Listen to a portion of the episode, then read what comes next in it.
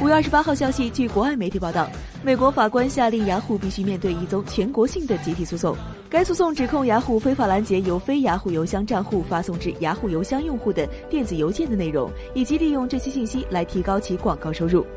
美国圣何塞地区法院法官露西科赫周二晚间作出裁决称，自2011年10月2号以来，凡是曾经向雅虎邮箱用户发送过或收到其发出的电子邮件的消费者，根据美国联邦储存信息保护法有关涉嫌侵犯隐私的规定，均可作为原告提起集体诉讼。雅虎发言人丽贝卡·诺伊菲尔德称，公司不能对再审诉讼发表评论。